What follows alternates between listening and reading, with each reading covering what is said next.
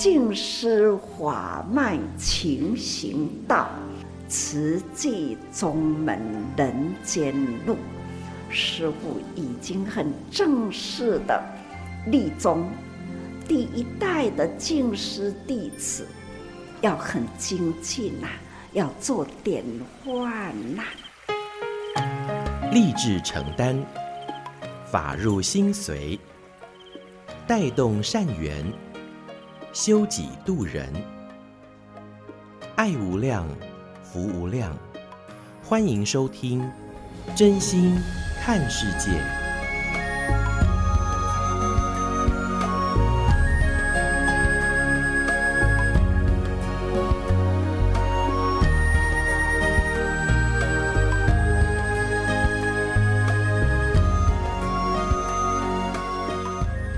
无量福无量，欢迎您收听真心看世界。大家好，我是美兰，法号慈明。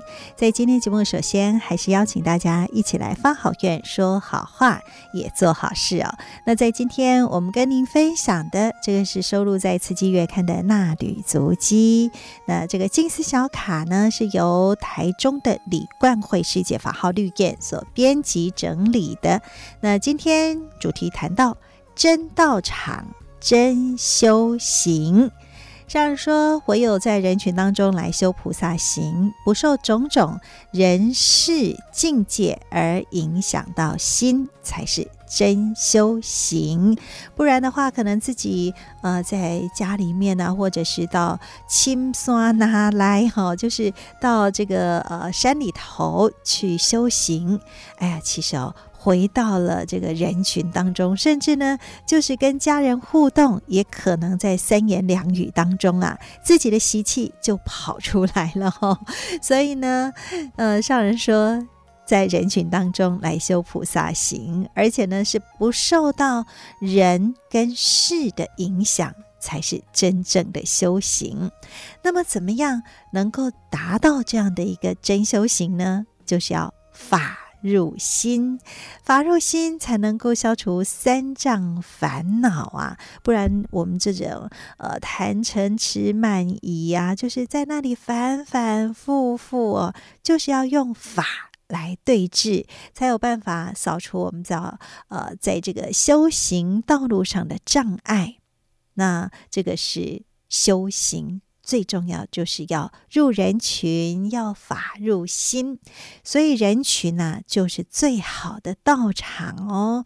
在这个真道场里面，我们就是要用佛法来自净己心，除了是净化自己的心，那也可以去净化人心，也就是自度与度人。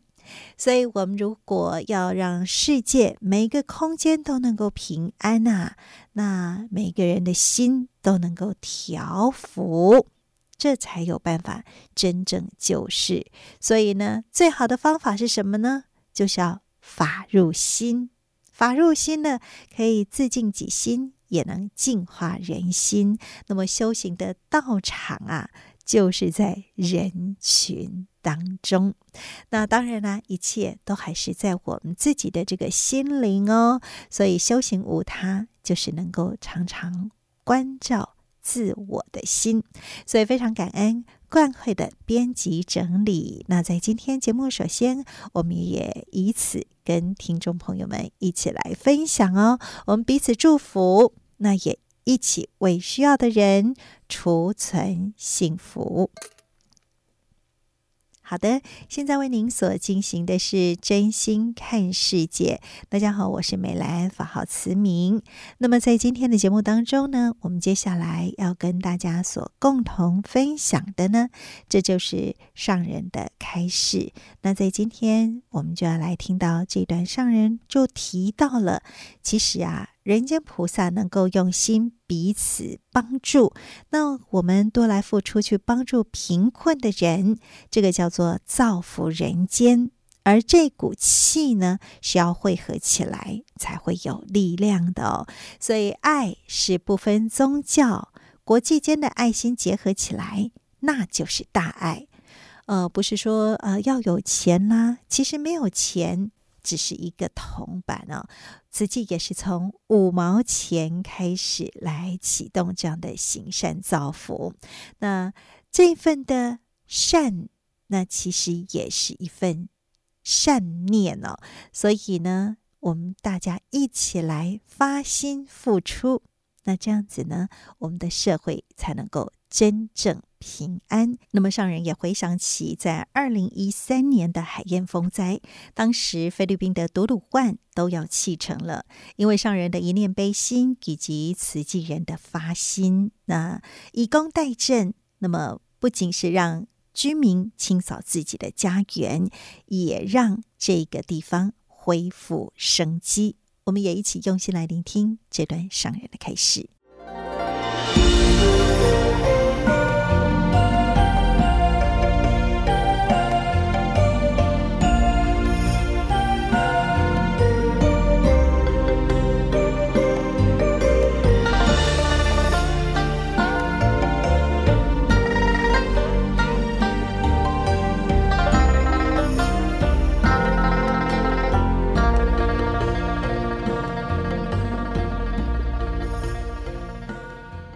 黄水源师兄啊，他在菲律宾哈是一个大企业家啦，哈，是菲律宾最大的营建材料公司。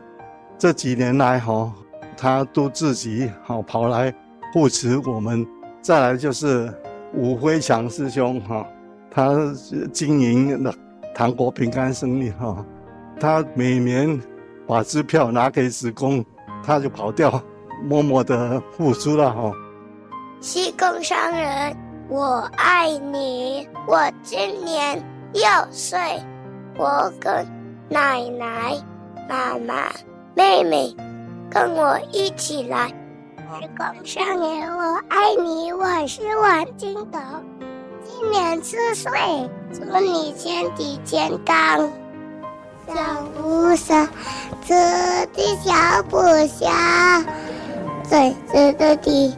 亲自指导，来世也念好。哦，看到菩萨啦，遮尔发心啦，给恁一句话叫做“也欢喜”。今仔日呢，一旦看到遮多呢，真有缘也有缘的菩萨。咱共同一心，听到主者欢喜，同心呢，同一个心，咱来做主者。其实好事啦，爱做人做，真多人来甲我来呢，这念心啊，那就是力量大。大的力量，咱都会用诶，为真济地方，倒位有灾难，咱都及时行到倒位去。会记哩呢？11年前，海燕台风迄段时间呐，回想起来，记忆中呢。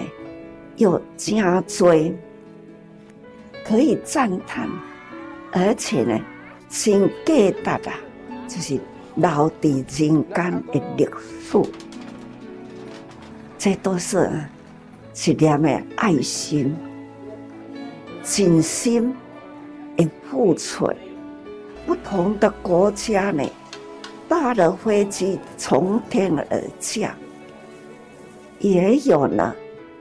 遥远的地方，恁菲律宾也真侪岛，他们呢也是搭船而来，所以《法华经》啦，里面就说从空而降啦，从地涌出，都是菩萨，那就是呈现出来，就是造福人间，发挥地慧。那叫做福慧双修，花卉也好，也会啊。再来，底下的所在，我的朋友王光明师兄跟他的同修啊，海燕的时候啊，那些大船啊、大砂石车啊、重机械都是他的哦，从外岛运来啊，都陆湾帮忙我们清扫哦。那个时候，苏武是我们的决印站，所以救济品都是在苏武，用啊他的大船把那些救济品一船一船的送到独鲁湾跟我们客界。还记得那个时候，独鲁湾呢要弃城了，我就说不可以，弃城了啊，家的人要安怎啊？所以呢，咱很坚持去，会当互因家家有米通吃，家家有钱好用，迄个所在要赶紧恢复市容，赶紧会当互人做生意，所以咱就动员啊，以工代赈，每一个我们都发给他的工资，请他们清扫自己的大街路，真的赶紧清扫好啦，干干净净，大家就可以开店门，就可以了做生意。这时候海燕台风那一段啦，这就是菲律宾的历史实际人间事。菩萨在哪位？菩萨呢，就是名叫做觉有情。大家人觉悟啦，大家人要生活要共荣，要幸福，要大家人同齐来幸福。有灾难，大家人爱发心来付出，安尼呢，社会才会当平安，社会呢才会当赶紧，早日呢会当打打伤伤，恢复呢做生理，这平息平息啦吼，就是讲打稳了生活的安定，期待我们人间菩萨会当更用心。如何来帮助彼此？帮助。有时阵我看到菲律宾贫穷苦难人也未少啦，嘛真期待讲吼，多甲有力的人，咱多来付出，叫做造福。有因缘造福，我的思想吼，时常就会跟大家说，你付出，你应该要向接受的人说感恩哦，因为呢，他的贫穷苦难，他受了这么长的人生的苦难，现在我看到了，我有力量帮助他，是我要向他说感恩祈功。各位看到慈济人啊，送东西给穷困的人，那要送给他的人哦，要比穷困的人弯腰啦，要弯得更低。这就是我时常跟他们说，你今天因为你有，你富，你富有呢，是因为你有造福，所以你有造福啦，你做生意呢，叫做福气，那个气啦就会给啊，你就这了福啦，那就是付出去帮助贫困的人，这叫做借力使力。师父常常感觉我自己真有福气，因为呢，我要救国际心一想啦，国际爱心人吼，啊，都甲我啦，互我无烦恼，会当随心所愿去付出。爱是5分钟的。这不同的宗教共同的做一件事，那就是大爱。这一份爱就是要虔诚，很虔诚的心去爱人。所以呢，世间的人有苦，神、基督、天主，或者是阿拉，他们呢也期待信徒要往这种爱的方向去用力去付出。佛教也一样啊，这种呢不忍众生受苦难，所以就要动员起来去帮助人，这叫做造福人间啊！这要一股气汇合起来，才有力量。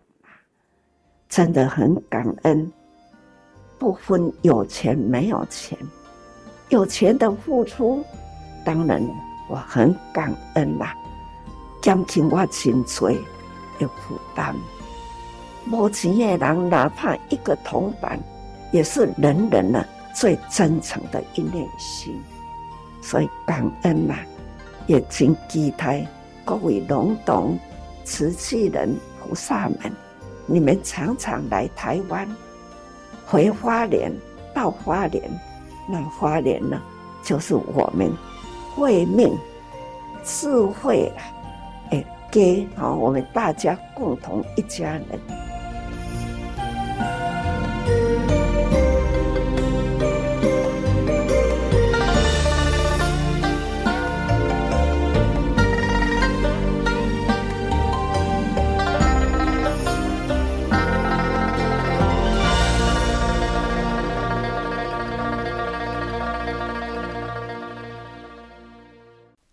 跟上人开始，上人说不分有钱还是没有钱，哪怕只是一个铜板，这也是最虔诚的一念心哦。所以呢，都是需要大家一起共同来发心付出的。就像2013年的海燕风灾，那个时候在菲律宾的独鲁万都是要弃城了，但是因为上人的这一念悲心，还有慈济人的发心，所以呢，透过一次次的以工代赈，将近1个月的时间，将近30万人次，让民众来清扫自己的家园，所以才能够恢复生机哦。所以上人说，好事是需要大家一起来做，爱是不分宗教的哦，就是这虔诚的一念心，也都是可以转动世界的力量。所以呢，我们能够用心彼此帮助，来付出帮助穷困人，这就是造福人间。而这样的一股福气，也就是保护我们社会能够平安最重要的一股气。福气，福气都是爱人本人的福气。好的，那也邀约您都一起来勤耕福田，那么不仅是有福，而且也能够增长智慧，就是福慧双修。感恩现在您所收听的是真心看世界的节目，我是梅兰，法号慈明。那么在我们健康100分啊，接下来我们会有连续一段时间呢，就是跟大家分享花莲慈济医院罗庆辉副院长呢，在志工早会的时候呢，总是苦口婆心啊，不管是从饮食、生活、运动各个方面呢，从医学有理有据啊，来提醒我们呢，真的要好好照顾自我的健康。当我们拥有健康之后呢，我们想要行善是比较容易一点点哦。那在今天的节目，我们就首先来跟大家分享罗庆辉副院长与慈济与上人的因缘，我们一起来分享咯。为什么来慈济？其实我见到上人是因为我来慈济做高龄医学的演讲，那林新荣院长就跟我说走走走在看文殊湖，那我跟他说我们又没有约，这样好吗？林院长的个性很急嘛，他说要约到什么时候走，那我心里想，去见一个有道德的人蛮好的，去跟着去。那去以后，林院长介绍我，那我当时官场还算得意了，不过师父看到我的第一句话，竟然问我说：“叶港口。”那我就眼泪差点掉下来。其实我虽然好像官越升越大，然后管的人越来越多，可是我心里是不开心的。我好像人生少了一个什么东西，我自己也不知道我从来也没有跟人家说，其实我心里不开心太太我也不敢讲。可是我眼前看到了这位出家人，他竟然跟我这样说，而且他跟我这样说的时候，我竟然不觉得奇怪。我想如果另外一个人，一个陌生人跟我这样讲话，我一定觉得你在讲什么。可是我当天竟然没有这种感觉。那又那一天一屋子热烘烘的人，我记得是过年前后，所以有很多师兄姐那时候叫做菩萨，那时候还没有到慈济。那师父又突然间跟我讲一句：“我跟你因缘这么深，你怎么现在你哪里这么叫等来？”我差点哭出来，我不敢哭，因为将军不能随便哭嘛，太丢脸。当时我发个愿，我说如果有机会或许我可以帮这个讲话轻声细语一点力气都没有，看起来一点力气都没有的师父帮点什么忙。可是我马上转念，因为我觉得不能随便发愿，天底下是发愿是要负责任。可是反正很奇怪，经过一些波折，我很自然的就回到花莲慈济了。那中间有个插曲，我是应该去新店慈济还是花莲慈济？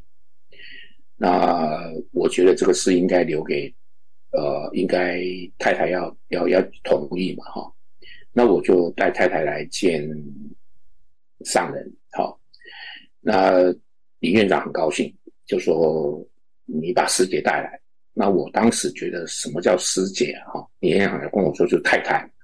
我那时候觉得你们的慈济人好奇怪，太太就太太，怎么变叫师姐呢？反正我没问，反正就把太太带回来见上人。那见上人，上人那一天很有趣，他不太跟我讲话了，他只跟太太讲话，然后讲了大概十几分钟的环保然后突然间问太太说：“你当来不？不让我师父看欢喜哦。”我一回头我看我内人那个眼眶好像快红了我赶快跟他说：“你不要随便答应你不要随便答应，这个地方不能随便讲话。”那反正我们就回家了那我就知道太太已经被收服了。她本来不喜欢花莲这么偏僻的地方那很有趣的就是当我说那要去新店慈济还是花莲慈济，太太有讲话，让你到慈济，就是应该到一个较舒较近的所在。那回来就，那大概心里就知道，大概也要到花莲慈济。那当时因为赵院长也是我很尊敬的师长，那我就回来问师父，师父说太太这样讲是对的，赵院长那里比较好找的，所以我就回到花莲慈济。那一直到这么久以后呢，我才知道我当时的不快乐可能是上人在呼唤吧，所以没有见到亲人一样，所以再大的升官或什么可以赚很多钱都会不太快乐就会不太快乐，所以就回到慈济了。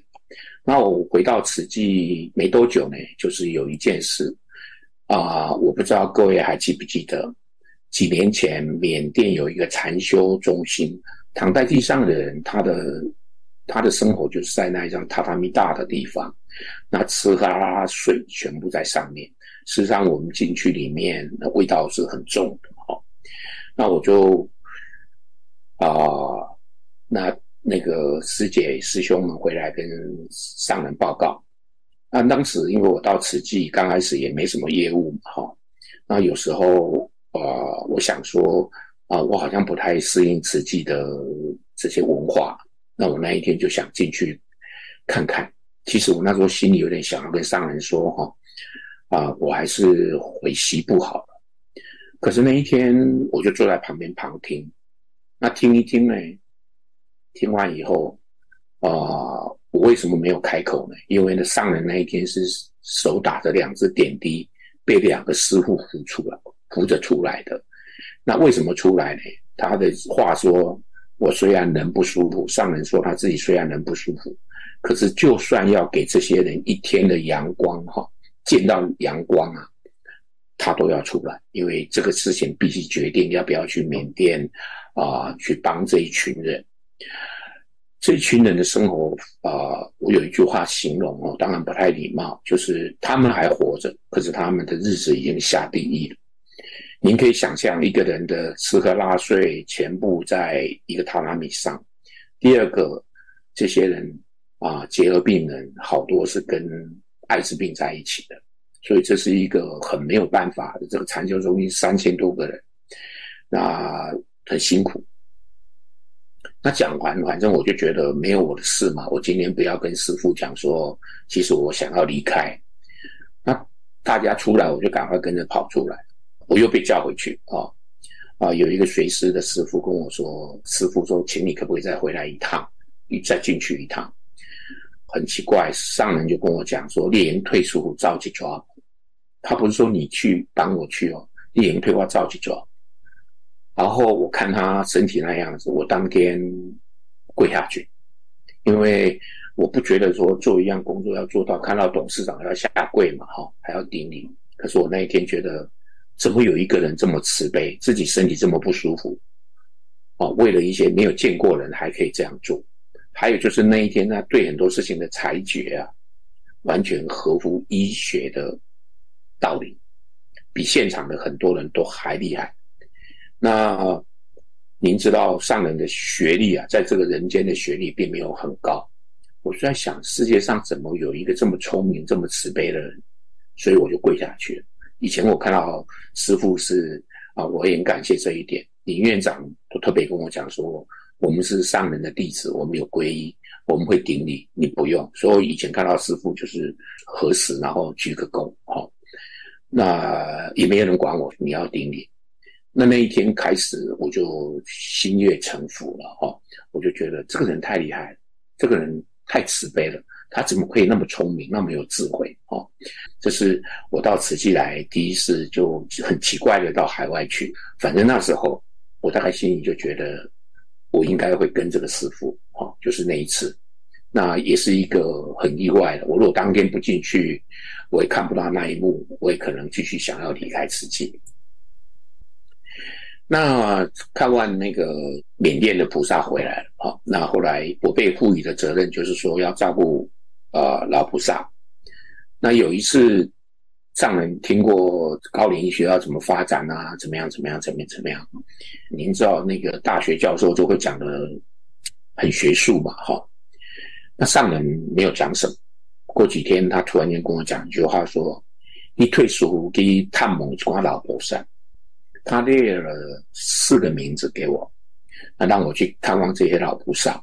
一个是我住在玉里的鳌刷托底公王承志王老菩萨。上人小小跟我说你那去爱心该用时间来遵循。其实我心里想什么，100多岁他会跑去哪里呢？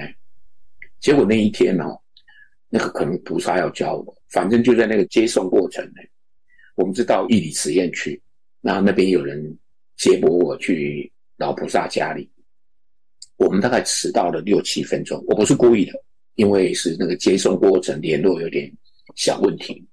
结果我们就等王承志王老菩萨等了蛮多时间的，所以我吓一跳，上人讲的没有错，要准时要约好。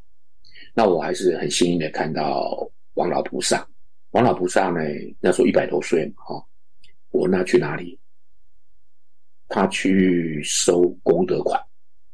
好、哦，听说他以前是，他不会开车啊、哦，不要开车了啊，他是拿着一只雨伞跟拐杖一样，专心秃讨好。但是他还保留一部分他自己在玉里福建的手。那我以为他身体一定很好，我忍不住就想说。您有没有什么慢性病？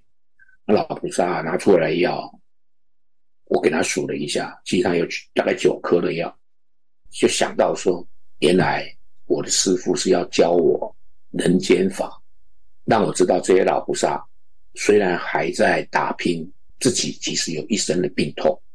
哦，这是我从王老菩萨身上学到的。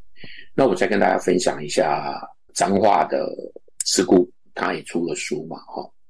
其实他30几岁先生就30、40岁年轻先生就过世，他自己要抚养很多的好几个小孩，所以其实他的人生是辛苦。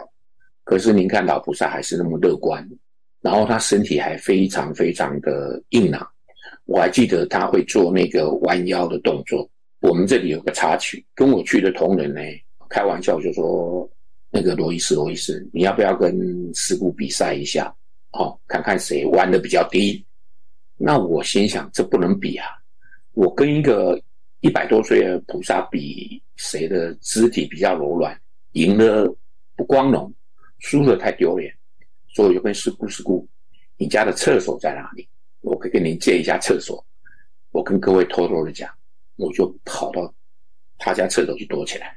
我到现在还记得他家的厕所在楼梯口下面，蛮大一间的。所以我去了解师姑的那个生活，我发现师姑即使100多岁还是很忙。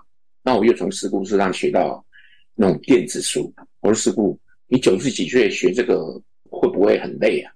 他说啊，不要多啊，我有跟他分享哦，我哪改不我哪还是。所以师姑是90几岁才学这个电子书的。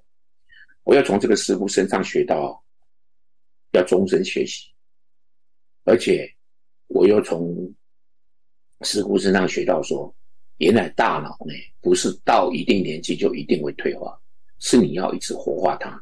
这些我后来也做了研究，也发表了文章。彰化这个还有个笑话，我回来就跟上人回报，上人说：“啊，你有什么心得啊？”我奇怪，师父，我去彰化，你哪问我什么心得？上人就说：“行来吃饭。”他也不好意思漏我气说：“你听不懂台语哦。”那其实我是云林人，但是这个我们的师父永远就是这么慈悲，吃饭他不讲。那后来我才知道我没听懂上人的意思，原来师父不是让我去探望这些菩萨，他怕我太我慢，在大学教书教久了哈、哦，都会觉得自己了不起，那比较不容易去接近众生。那我原来我们的师父是这么有慈悲有智慧的来教导弟子的。这是我后来才想通的，这一点我觉得也值得跟大家分享。我们有一个非常慈悲的师父，这是我们的福报。那当然在慈济也会也会有遇到挫折。我遇到挫折的方法我是这样子，我会停下石头，然后去休息一下啊，还有上的那一条度化人间，我很喜欢这2首，还有方向3首，这是我的最爱歌曲啊。这3条歌曲听完，结果我自己还没办法平静下来，我就会做什么事？我会进精舍，我会跟秘书讲说，帮我拍摄，我要进精舍。然后如果上人有空，他就会讲几句，跟我讲几句话。如果他没空，最传统的跟我说，给他来讲。啊，如果他那一天不能去斋场或不方便去斋场，他会跟我说，你先去吃饭。啊，很奇怪，我每次进去看上人的辛苦比我还辛苦，我好像也就 OK 了。因为做晚辈做弟子，你的师父比你还辛苦，那你有什么好抱怨的？结果有一次师父是说，你有在听那个华华经吗？我也不敢回答说有时候有有时候没有，其实那时候很少听。哎，师父就说跟你看看今天是什么，我回来一看哦，一打开哈，柔和忍辱意，那我自己就知道说，天啊，似乎在度化我。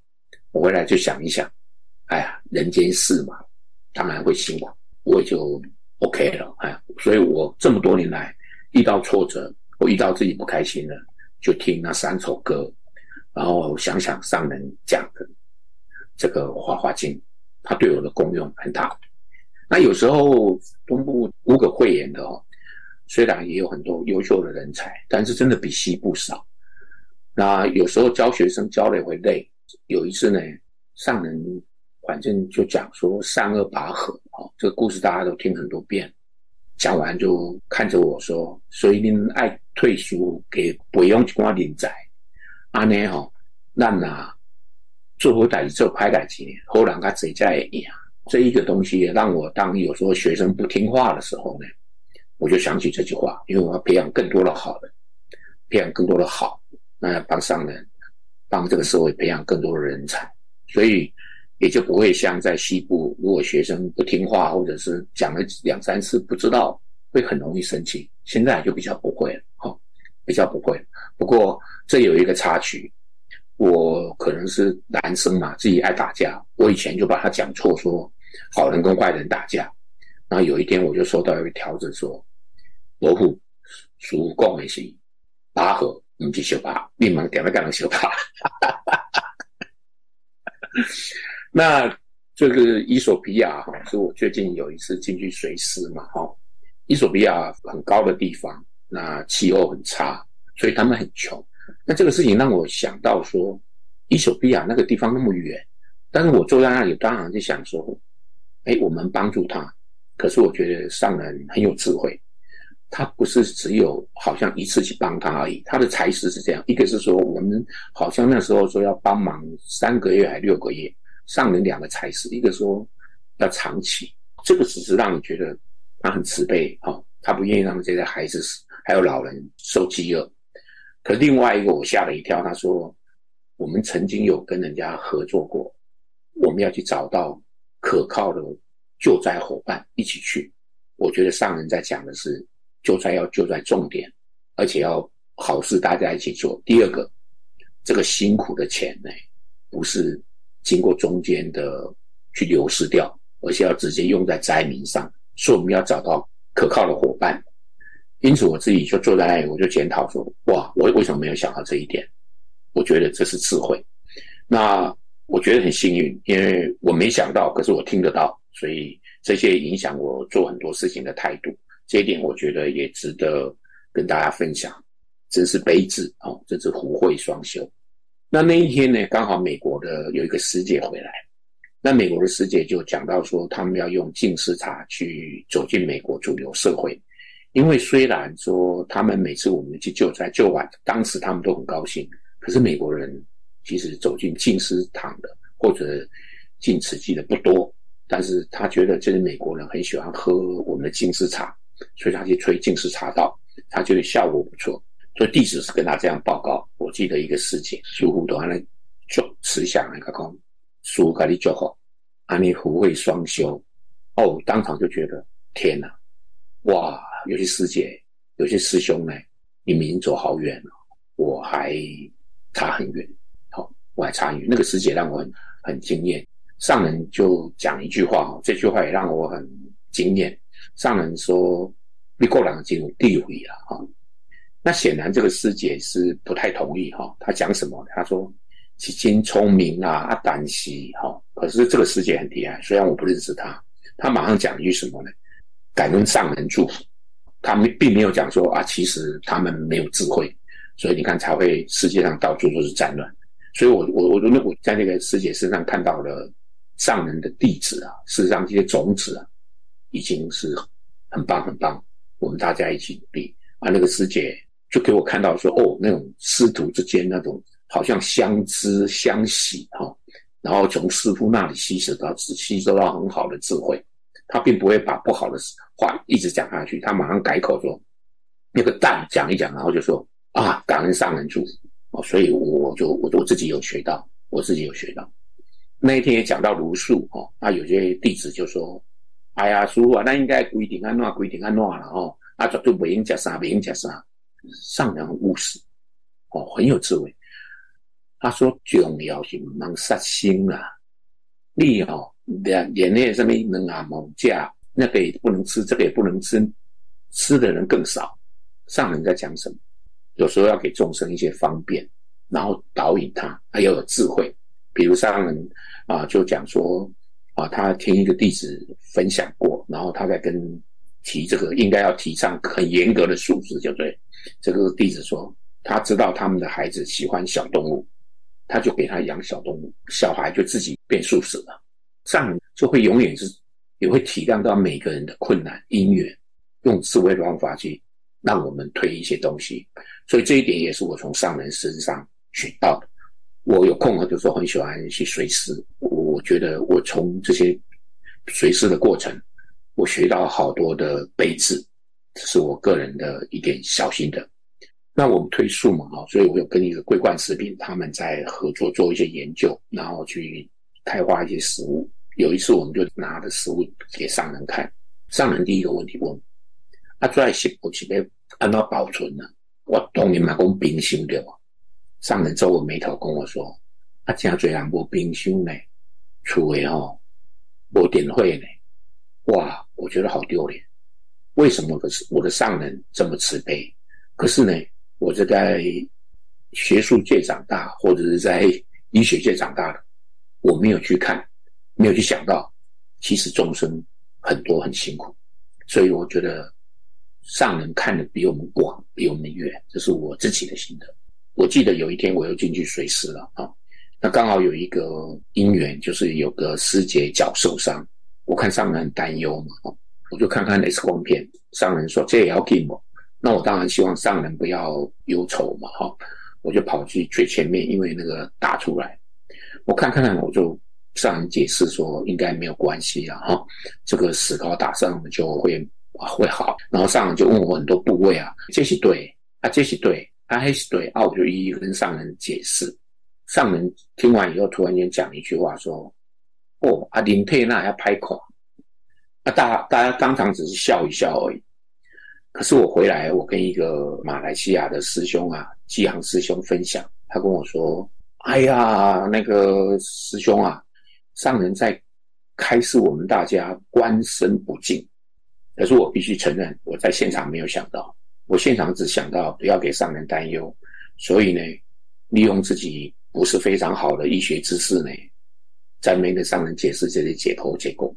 可是上人呢，他已经在用佛法开示我，开示在场的所有弟子，因此随师真的很赚，真的很赚很多智慧跟功德。我们在花莲有个好处嘛有时候会进去跟上人报告。那有一次呢，我督导的主任呢报告完了，那我习惯是主任报告完，副院长要回馈一下。那我实在觉得主任报完就好了，也没什么好回馈，我就笑笑说：“主任报告得很好，不过呢，台语我做给改进的空间啦。各位知道发生什么事吗？下一秒钟，上人笑笑看着我说：“啊，你等一下直接用台语报告就好。”马上被上人将军。所以我们这个上人出招很厉害，这也是为什么有一次志工早会用台语讲诗词的原因，就是那一次被上人将军完了。好难练习练好久。我是云林人，我实在有点惭愧，要忏悔。上人教弟子就是这么厉害。还有这个故事不是我不在场听来的，有一个人要离职，那其他的同仁就把他带去给上人，希望上人把他留下来。你知道上人怎么说吗？跟那个同仁说：“我若老你你也答应我；啊，我若不老你，你也艰苦呗，你也艰苦呗。”您看这个同仁还走得了吗？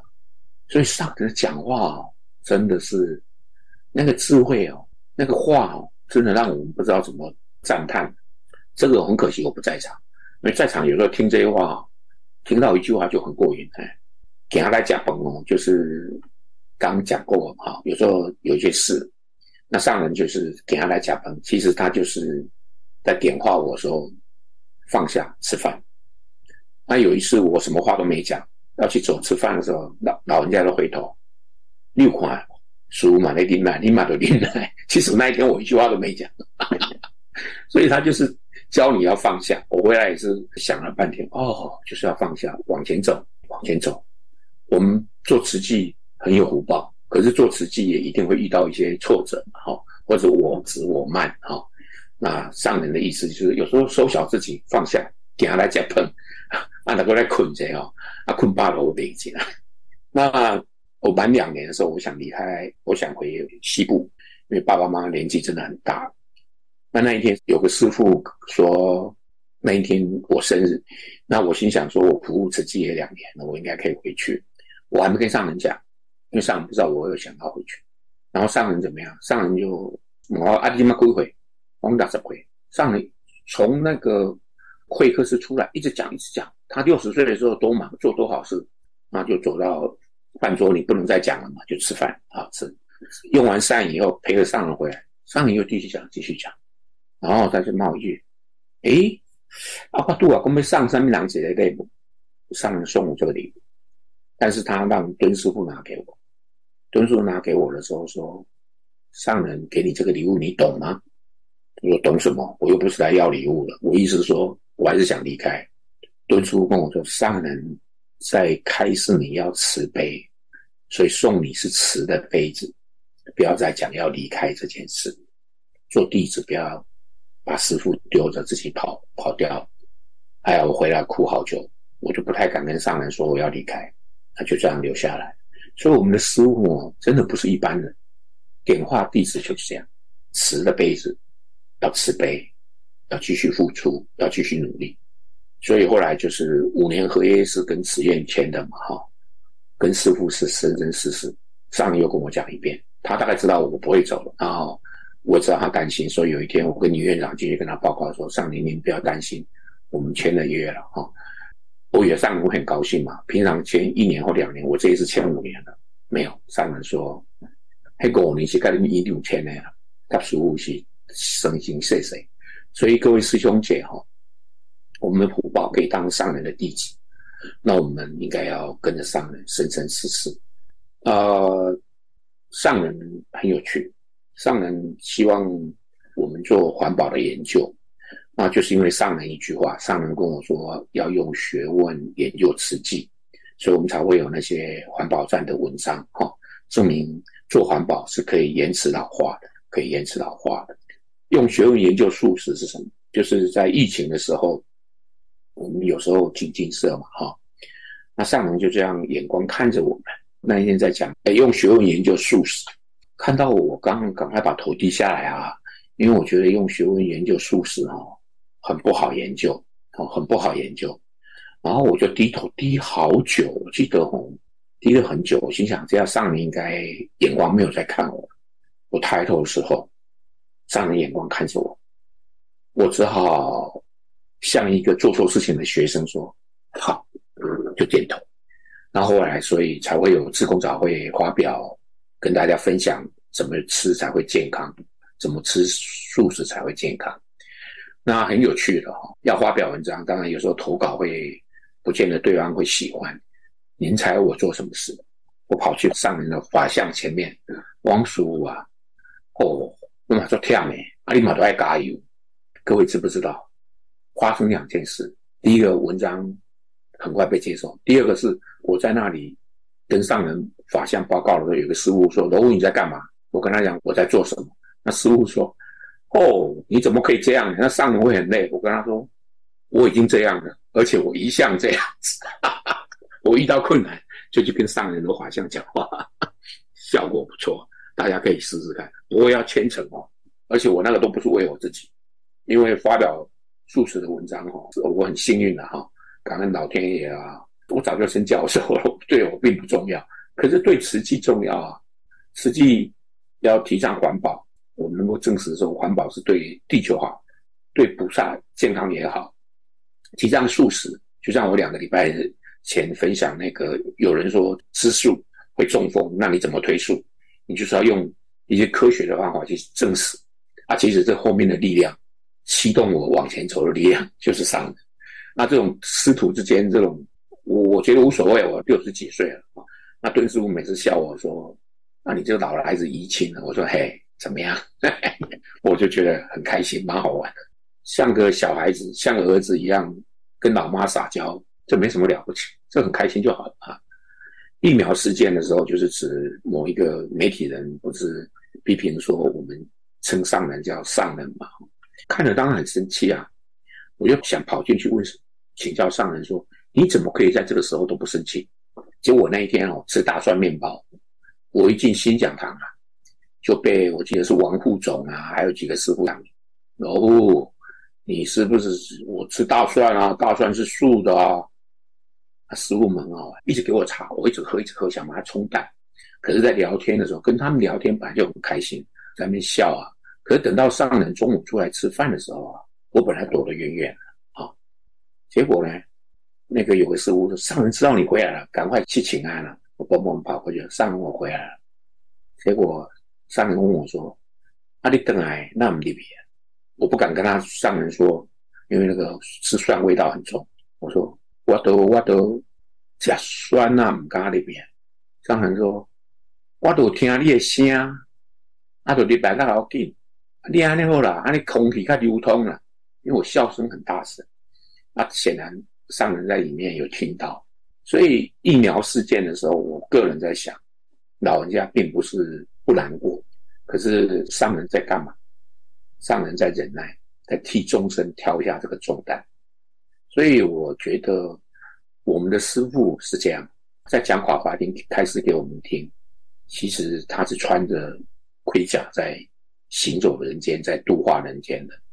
所以我这个调皮的那个小弟子啊，我自己是觉得很感恩，有这个机会尽此际。虽然我一开始真的是几乎待不下来，不过我很感恩上人，也很感恩那么多的龙天护法，好像要做什么好事呢？哎，就有人来帮我、哦。那今天很开心可以跟大家分享，祝上人法体安康，那各位师兄姐妹身体健康。在今天的节目当中，我们听到花莲慈济医院罗庆辉副院长分享了在慈济的因缘与上人互动的这些点点滴滴哦。那么在很多的段落当中，他也分享到上人的慈悲与智慧。那我听了之后呢，也觉得是受用无比啊。不晓得说您是否也有遇到了一些困境的时候，那您会怎么样跟上人对话呢？那上人是以典范那做出来的慈济，用身教在教导着弟子们。所以您多久没有回来花莲走走了？还是说您也天天与上人虽然不贴身，但贴心呢？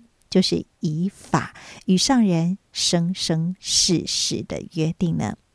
我是美兰，也祝福大家我们都能够天天将法放心头，那与师能够时常贴心，虽不贴身，我们彼此互勉。祝福大家福慧双修，我们下次再会，拜拜。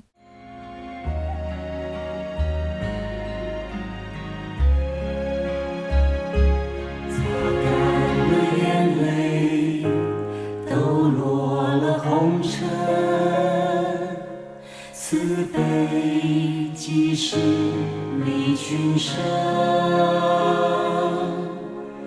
一呼万应回归心灵的故乡，看见苦难抚慰陪伴，撑起永生无悔无怨的承担。走过了山巅，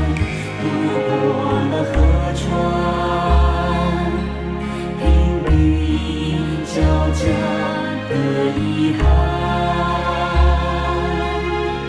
激发诗意，是要的愿望，传遍爱情，汇聚力量，无忧无惧，照亮世界的黑暗。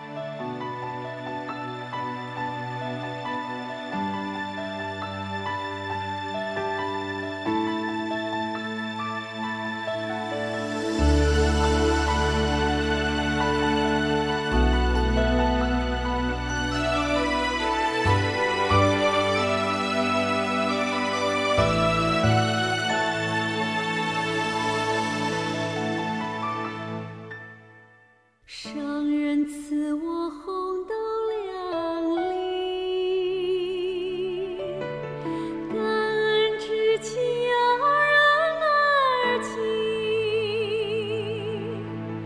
红豆虽小，含义却大，菩萨道上给我鼓励。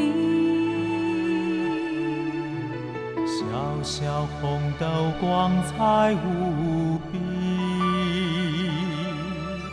象征热诚，象征坚毅，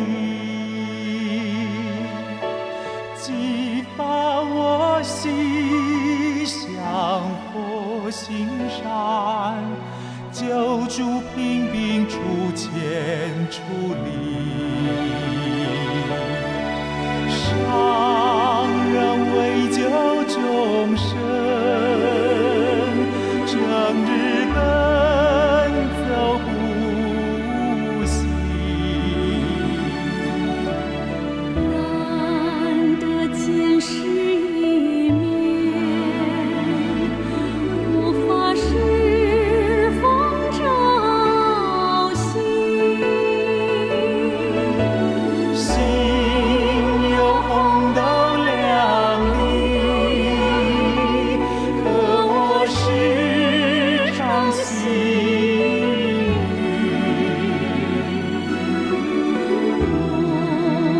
相识之情，点滴融进此际。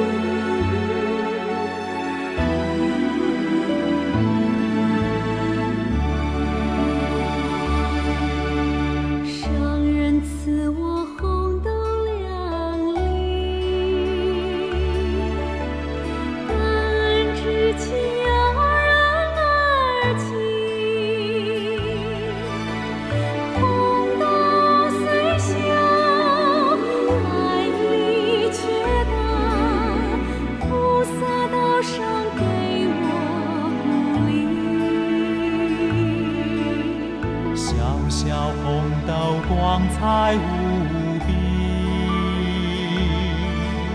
象征热诚，象征坚毅，激发我心，像火星闪，救助贫病，助钱助力。